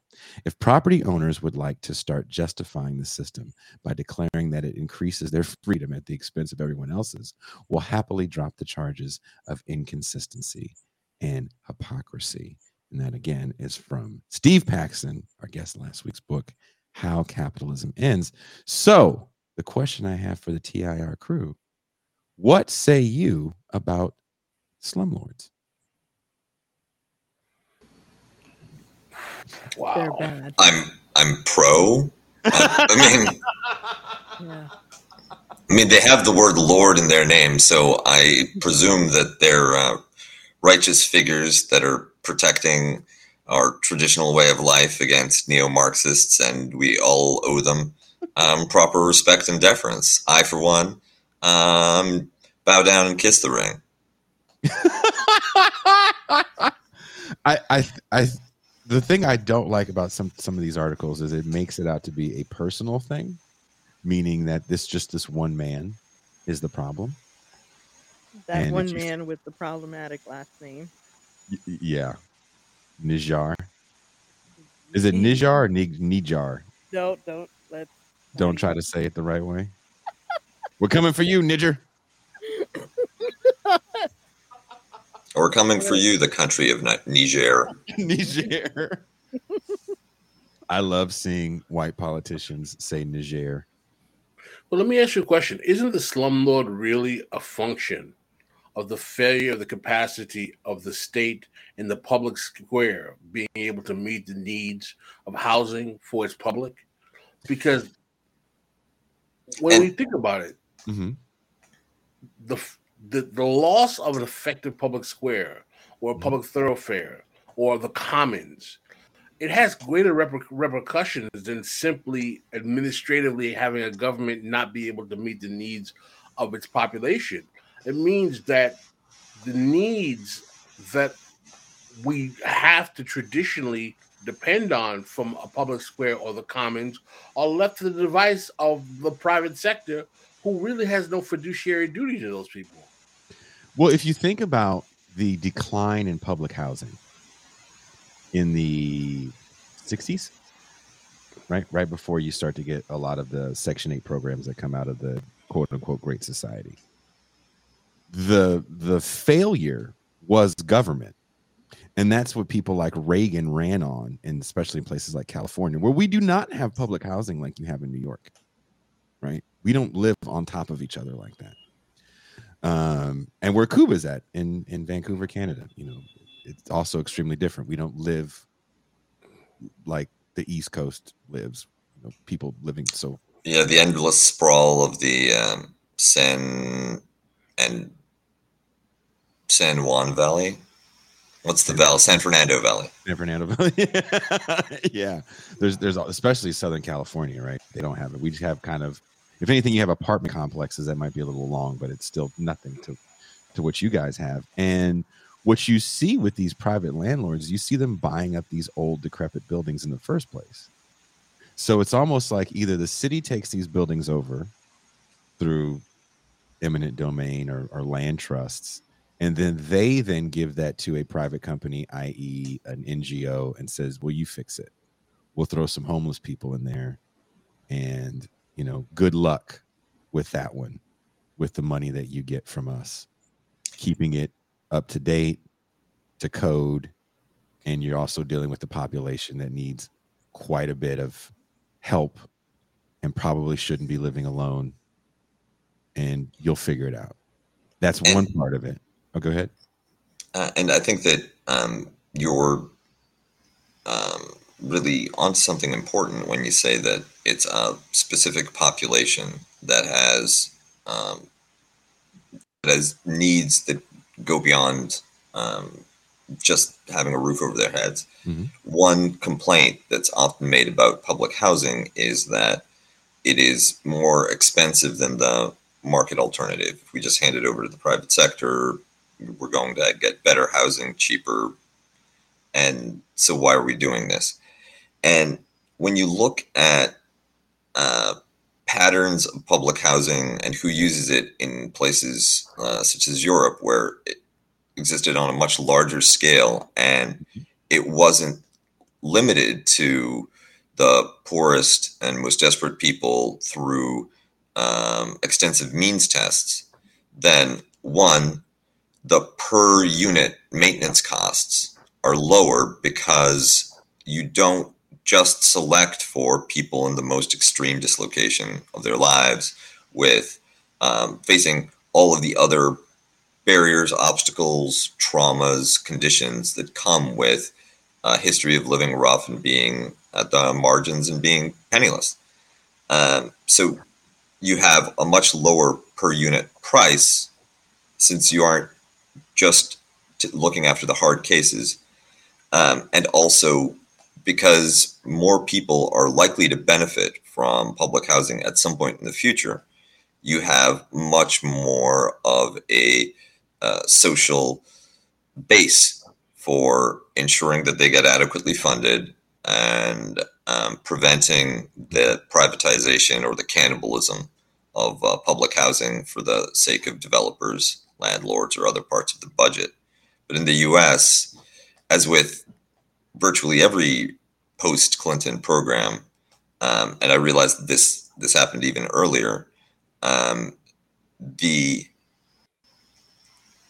very concept of public housing was defined as something for um, you know people who aren't like us people who need more of a hand out right? That basically let's take all of the ugliness that's happening um, out in public right now where people are confronted with the reality of poverty and move those inside and into um, basically warehouses.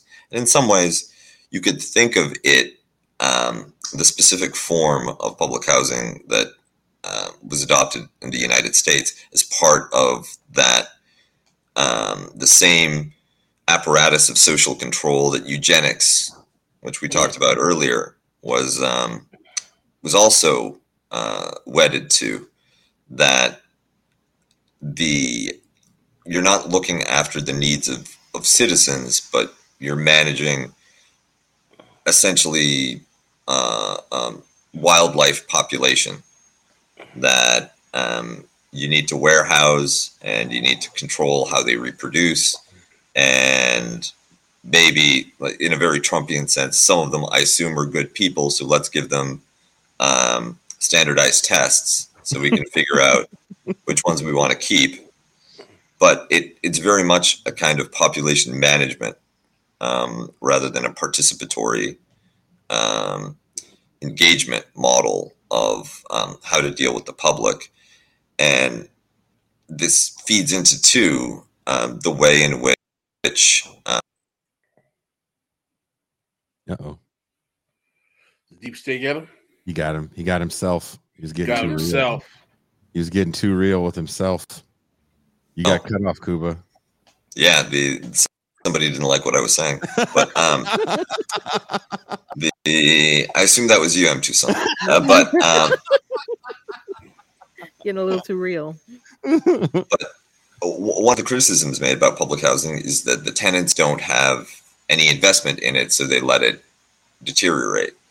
But there are also so many rules about what can and cannot be done, and such strict control and management over life in um, public housing projects that often you're not really sure what'll get you kicked out.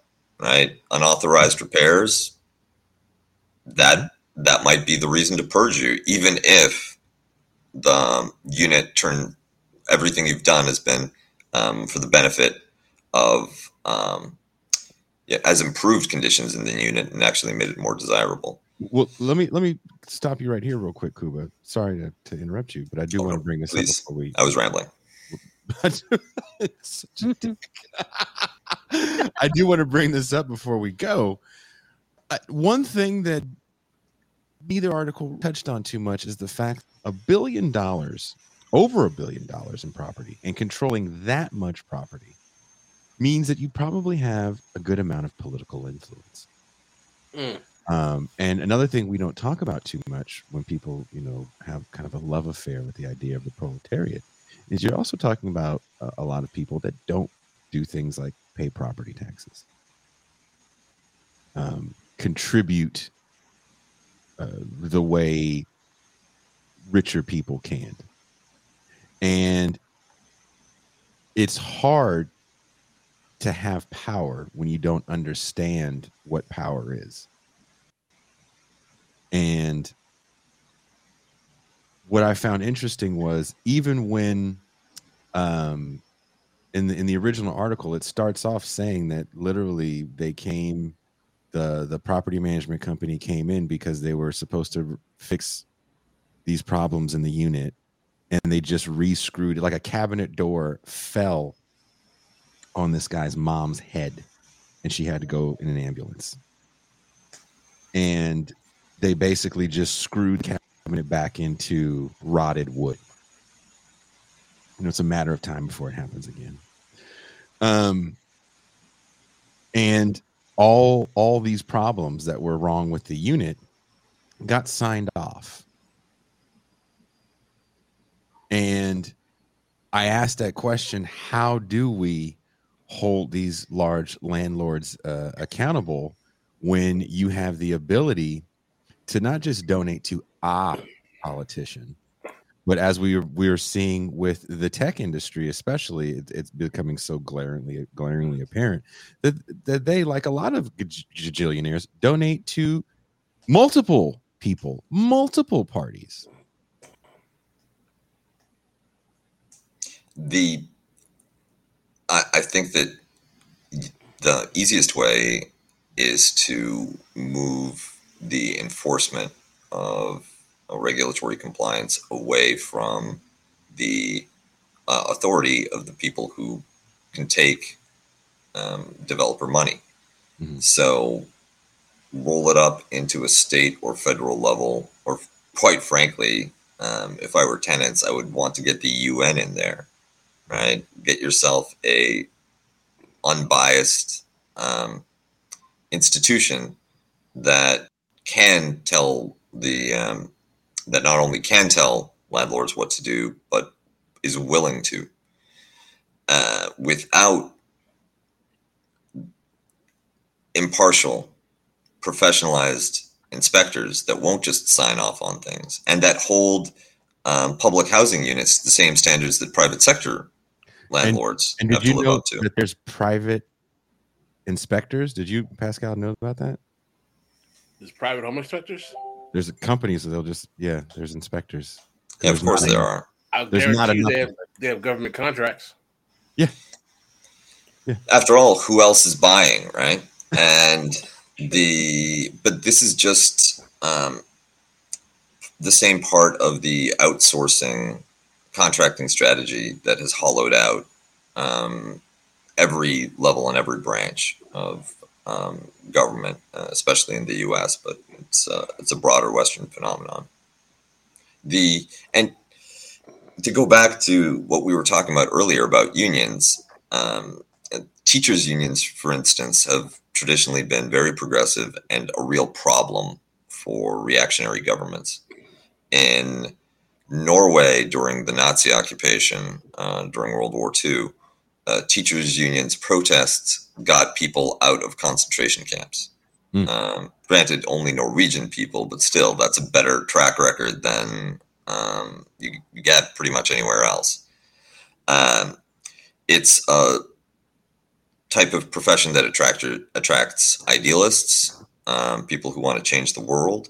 It's a mass profession, right? You need one teacher for every certain number of students, so there's always going to be a substantial number of them. And uh, they're big nerds, so you know they read and they keep up with stuff. Um, they have opinions, and the um, you, it's not coincidental that you have the greatest anti-union, anti-teachers union movements going on in uh, states like Florida, which have a decided reactionary tone to um, to their politics, and you risk the same thing with public sector employees. In fact, it can be even more sensitive because you end up with um, that dynamic with the staff that's essential for carrying out whatever uh, policy program you have.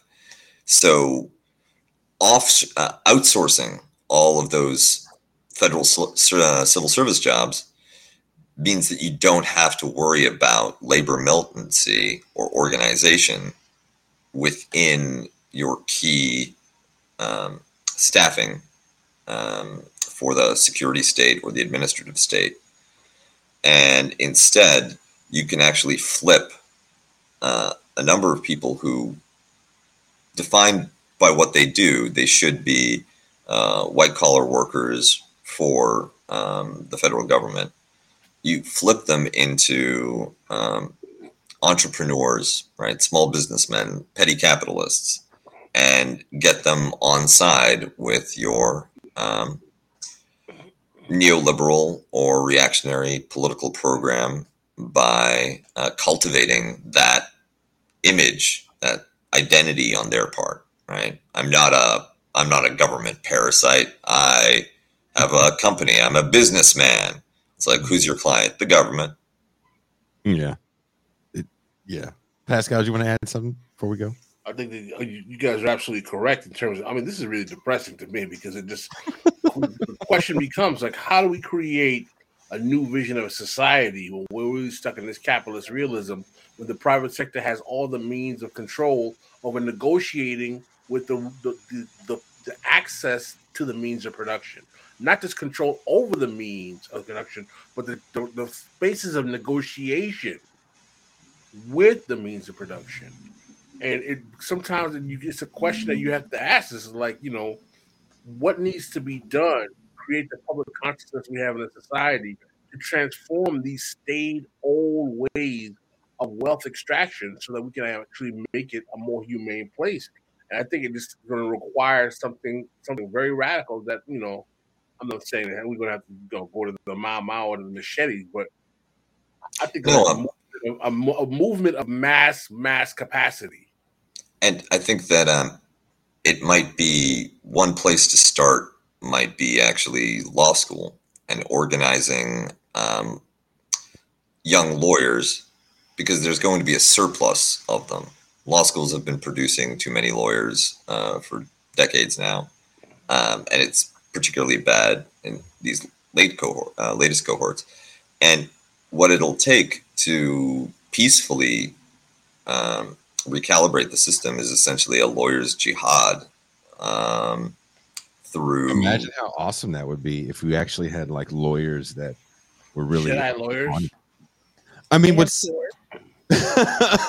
what's sad about this stuff when you read it? It's always one or two people that are trying, you know, good intentioned people that are trying, much like with the Wood Street project. You know, that's a lot of people on the ground. And I believe there was one attorney, there might have been two uh, involved with trying to to keep the encampment, which of course they did lose, sadly. Um, so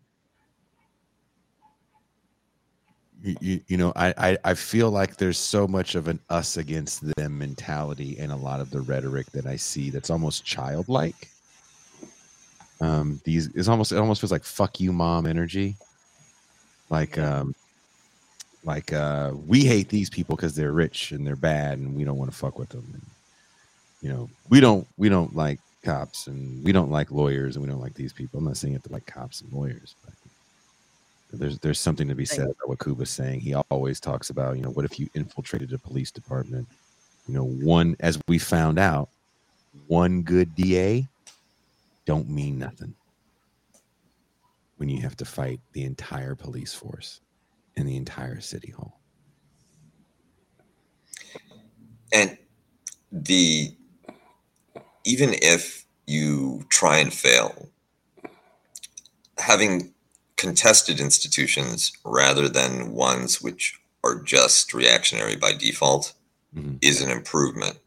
Um, and there's one of the dynamics that I think lies behind American political polarization, uh, which I'm neutral to the phenomenon because I'm, I'm not one of these guys that like, oh, both sides extremism is is hollowing out America, but um, politics are getting more pol- polarized, and there are um, there are extremist movements uh, in the U.S. that are extremely violent and dangerous um, that have a lot more oxygen now than they did because of that polarization.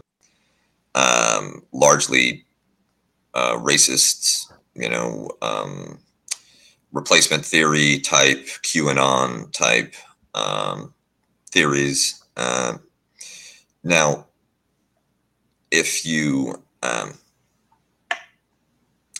if police departments are just handed over to um, to the right wing um, because no leftist wants to even apply, then that gets replicated in other fields as well. In a lot of ways, the culture industry is the great bugbear of the right because conservatives don't really exist in it.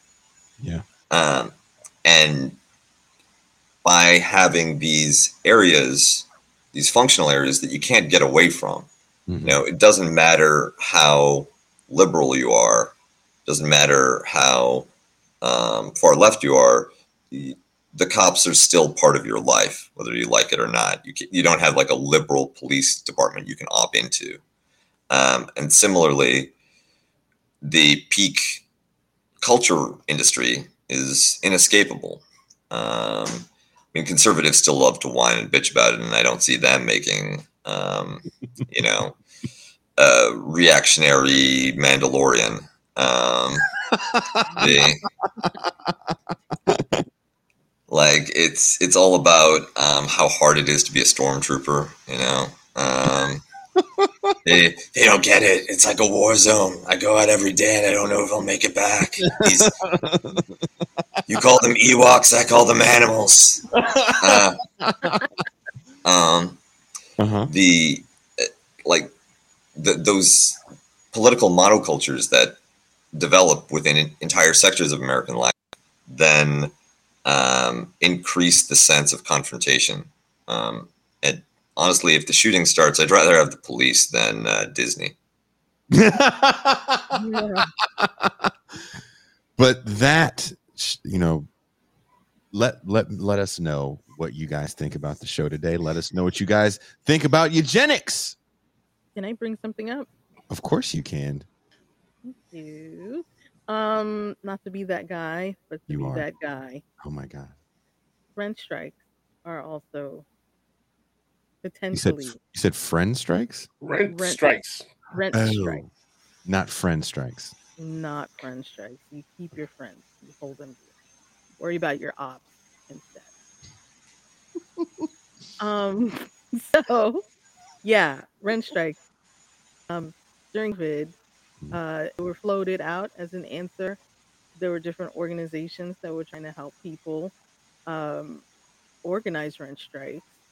Uh, there was that famous story of the landlord that I guess threatened all of his re- all, all of the residents, Mhm. and he did so through email while exposing all of their emails to each other, which allowed them to organize better. Mhm. Um, it's definitely risky.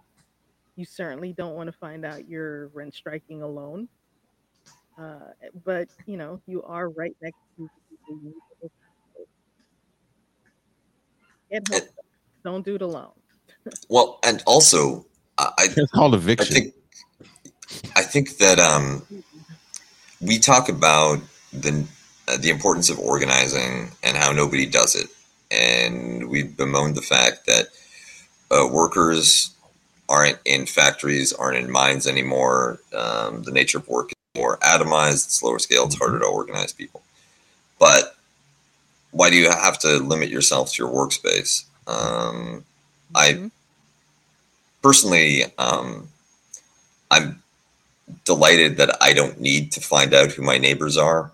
Um, but um, if you're having troubles with your landlord, or if you see problems in your community, and if you want to uh, connect with people that might have the same or shared interests, then um, organize a building, organize your floor. Um, the loneliness is such a problem in the United States that people might just be grateful to have an outlet. Um, and Then, if there are issues with uh, rent or the landlord's behavior, it doesn't have to necessarily turn into a rent strike, but you can coordinate collectively Mhm. uh, rather than facing that behemoth on your own. Very true. And there's organizations that are willing to help you. Mhm. There's also lawyers. Uh, a friend of mine got a lot of help from her local DSA. I told them, I told her to just go to them and uh, and ask them. That's kind of what they're there for, right? So That's what they're supposed to do, yeah. they ended up with a class action lawsuit Oh, no. unemployment. It was uh, productive. Good exercise in uh, collective action. Well, again, as I was saying before, MT told me to shut up. Let us know what you think about the show. Let us know what you think about eugenics. Let us know your take on what Kuba had to say about where Poland stands Mhm. in the Russia Ukraine war. And where Germany and Where China. Germany, yeah. Let us know what you think about MT's new soundboard. Ow! That sounded so real. It really does. And the person sounds hurt too. It sounded so real. So we will be back Tuesday, allegedly. Did you book the Tuesday guest, MT? no. Who's the Tuesday guest? I Is this the person whose book we're supposed to be reading? That I haven't started. Oh. Wait, there's there's a book report. Why haven't I been consulted? You don't really come on Tuesday. That's why. Yeah, I know. You're smart. I- yeah. you figured this shit out. Also, Monday we will be announcing. We're not announcing, but we'll be having the link up to uh, to buy tickets for the live show. Uh, I believe the link is up right now in the description for the show. I'm pretty sure MT put the link in the chat. Definitely, the link will be in the comments. Yeah. We're getting closer and closer to the completion of the kayfabe documentary. I'm so excited. Um, I have to wait. 15 likes from 100. What is wrong with people? people. What is wrong with people? Is this a like strike? do. Don't organize against the podcast. Yeah. Are we going to have to get some like strike breakers?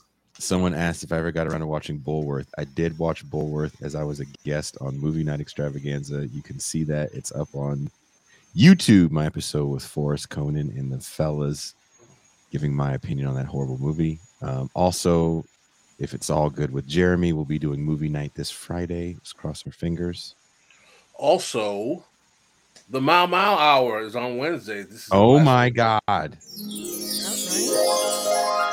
It's that time again. It's that time again. So Mau Mau this Wednesday. Then we'll have movie night this Friday if it's all good.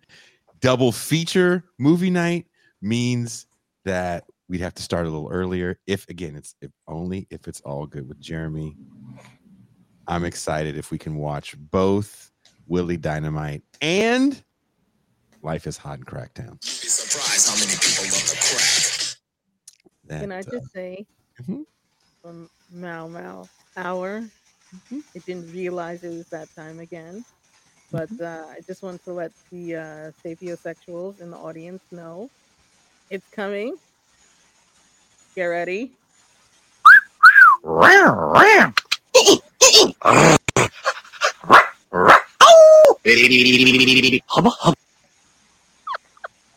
Is that from The Mask? No, it's from The Simpsons. Oh, that Oh, Also- the- Born Yeah. Center wants to know a date horror story. I have no date horror stories, Born Center. I will tell you this. he has a life horror. I have a life horror story. I will tell you this before we go. But did I say this already? Because I know we were off air. No, I had the most didn't. California experience ever yesterday. And I'm going to leave it at that. Wow. I'm- Okay. yeah. Yep. Not even going to get into it. Boo this man!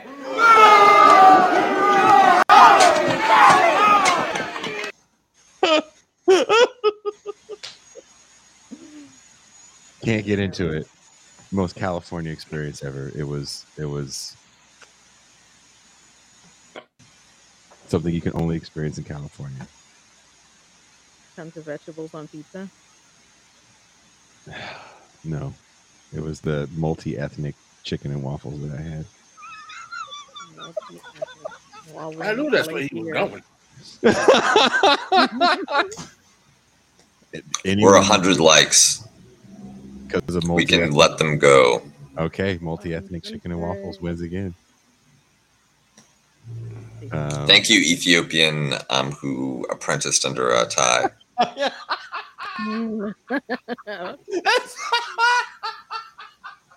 Quite an education they got.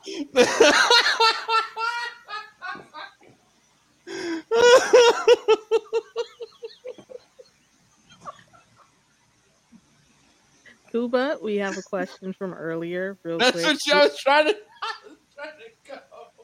Who shot JFK? I said it was the butler, but we need Lee to- Harvey Ewok.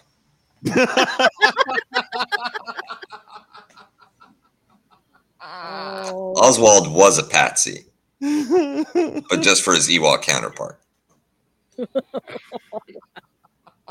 a knoll is not a large formation, but it's plenty of cover for an Ewok. that's true.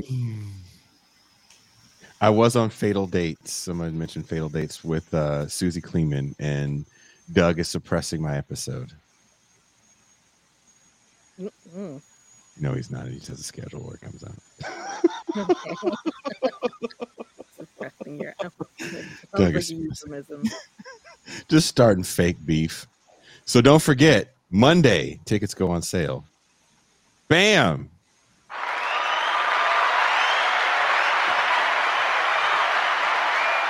Kuba, your name is on the flyer. Do you see that? I do. Um, it looks too long.